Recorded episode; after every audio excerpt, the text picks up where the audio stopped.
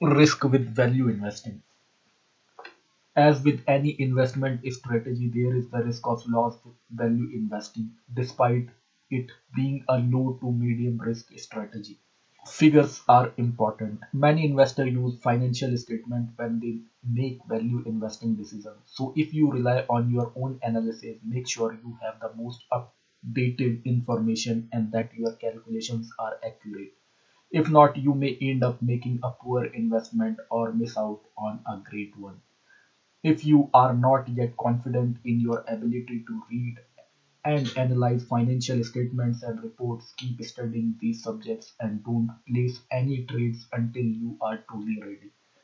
One strategy is to read the footnotes. These are the notes in Form 10K or Form 10Q that explain a company's financial statements in greater detail. The notes follow the statements and explain the company's accounting methods and elaborate on a reported result. If the footnotes are intelligible or the information they present seems unreasonable, you will have a better idea of whether to pass on the stock. Extraordinary gains or losses. There are some incidents that may show up on company's income statement that should be considered exceptions or extraordinary. These are generally beyond the company's control and are called extraordinary item gain or extraordinary item losses. Some examples include lawsuits, restructuring, or even a natural disaster. If you exclude these from your analysis, you can probably get a sense of the company's future performance. However, think critically about these items and use your judgment. If a company has a pattern of reporting some extraordinary item year after year, it might not be too extraordinary. Also, if there are unexpected losses year after year, this can be a sign that the company is having financial problems. Extraordinary items are supposed to be unusual and non-recurring. Also, beware of a pattern of write-off. Ignoring ratio analysis flaws. Earlier section of this tutorial have discussed the calculation of various financial ratios that help investor diagnose a company's financial health. There is not just one way to determine financial ratio, which can be fairly problematic. The following can affect how the ratios can be interpreted. Ratios can be determined using before tax or after tax numbers. Some ratios don't give accurate results but lead to estimations. Depending on how the term earnings are defined, a company's earnings per share (EPS) may differ. Comparing different companies by their ratios, even if the ratios are the same, may be difficult since companies have different accounting practices. Buying overvalued stock. Overpaying for a stock is one of the main risks for value investors. You can risk losing part or all of your money if you overpay. The same goes if you buy a stock close to its fair market value. Buying a stock that's undervalued means your risk of losing stock is reduced, even when the company does not do well. Recall that one of the fundamental principles of value investing is to build a margin of safety into all your investment. This means purchasing stock at a price of around 2/3 or less of their intrinsic value. Value investors want to risk as little capital as possible in potentially overvalued assets, so they try not to overpay for not diversifying. Conventional investment wisdom says that investing in individual stocks can be a high-risk strategy. Instead, you are taught to invest in multiple stocks or stock indexes so that we have exposure to a wide variety of companies and economic sectors. However, some value investors believe that you can have diversified portfolio even if you only own a small number of stocks, as long as you choose stocks that represent different industries and different sectors of the economy. Value investor and investment manager Christopher H. Brown recommends owning a minimum of 10 stocks in his little book of value investing. According to Benjamin Graham, a famous value investor, you should look at choosing 10 to 30 stocks if you want to diversify your holdings. Another set of experts, though, say differently. If you want to get big returns, try choosing just a few stocks, according to the author of the second edition of Value Investing for Dummies. They say having more stocks in your portfolio will probably lead to an average return. Of course, this advice assumes that you are great at choosing winners, which may not be the case, particularly if you are a value investing novice. Listening to your emotion. It is difficult to ignore your emotions when making investment decisions. Even if you can take a detached, critical standpoint when evaluating numbers, fears and excitement may creep in when it comes time to actually use part of your hard-earned saving to purchase a stock. More importantly, once you have purchased the stock, you may be tempted to sell it if the price falls. Keep in mind that the point of value investing is to resist the temptation to panic and go with the herd. So don't fall into the trap of buying when share prices rise and selling when they drop. Such behavior will obliterate your returns.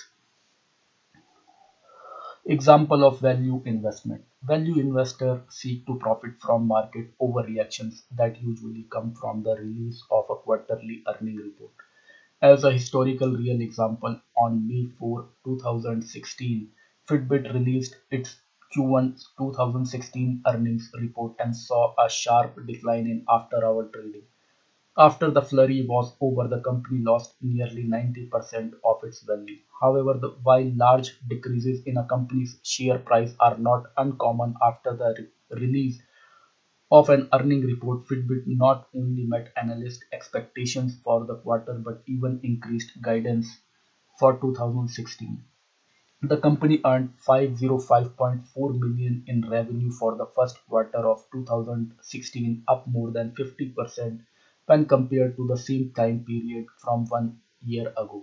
Further, Fitbit expects to generate between $565 million and $585 million in the second quarter of 2016, which is above the $531 million forecasted by analysts.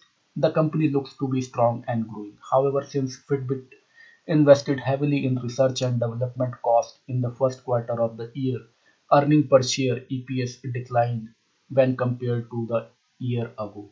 This is all average investor needed to jump on Fitbit, selling off enough share to cause the price to decline. However, a value investor looks at the fundamentals of Fitbit and understands it is an undervalued security poised to potentially increase in the future. What is value investment? Value investing is an investment philosophy that involves purchasing assets at a discount to their intrinsic value. It is also known as a securities margin of safety. Benjamin Graham, known as the father of value investing, first established this term with his landmark book, The Intelligent Investor, in 1949. Notable proponents of value investor include Warren Buffett. Common sense and fundamental analysis underlie many of the principles of value investing. The margin of safety, which is the discount that a stock trades at compared to its intrinsic value, is one leading principle. Fundamental metrics such as the price to earnings P ratio, for example, illustrate company earnings in ratio to their price. A value investor may invest in a company with a low P ratio because it provides one barometer for determining if a company is undervalued or overvalued. What are common value investing metrics? Along with analyzing a company's earning price to earning ratio, which can illustrate how expensive a company is in relation to its earning, common metrics include the book price to book ratio, which compares a company's share price to its book value per share. Importantly, this highlights the difference between a company's book value and its market value. A BV of 1 would indicate that a company's market value is trading at its book value. Free cash flow is another, which shows the cash that a company has on hand after expenses and capital expenditures are accounted for. Finally, the debt to equity ratio, D, look at the extent to which a company's assets are financed by debt. Who is Mr. Market? First coined by Benjamin Graham, Mr. Market represents a hypothetical investor that is prone to sharp mood swings of fear, apathy, and euphoria. Mr. Market represents the consequences of emotionally reacting to the stock market rather than rational rationally or with fundamental analysis. As an archetype for her behavior, Mr. Market speaks to the price fluctuation inherent in markets and the emotions that can influence these on extreme scales, such as greed and fear. Bottom line, value investing is a long-term strategy. Warren Buffett, for example, buys stocks with the intention of holding them almost indefinitely.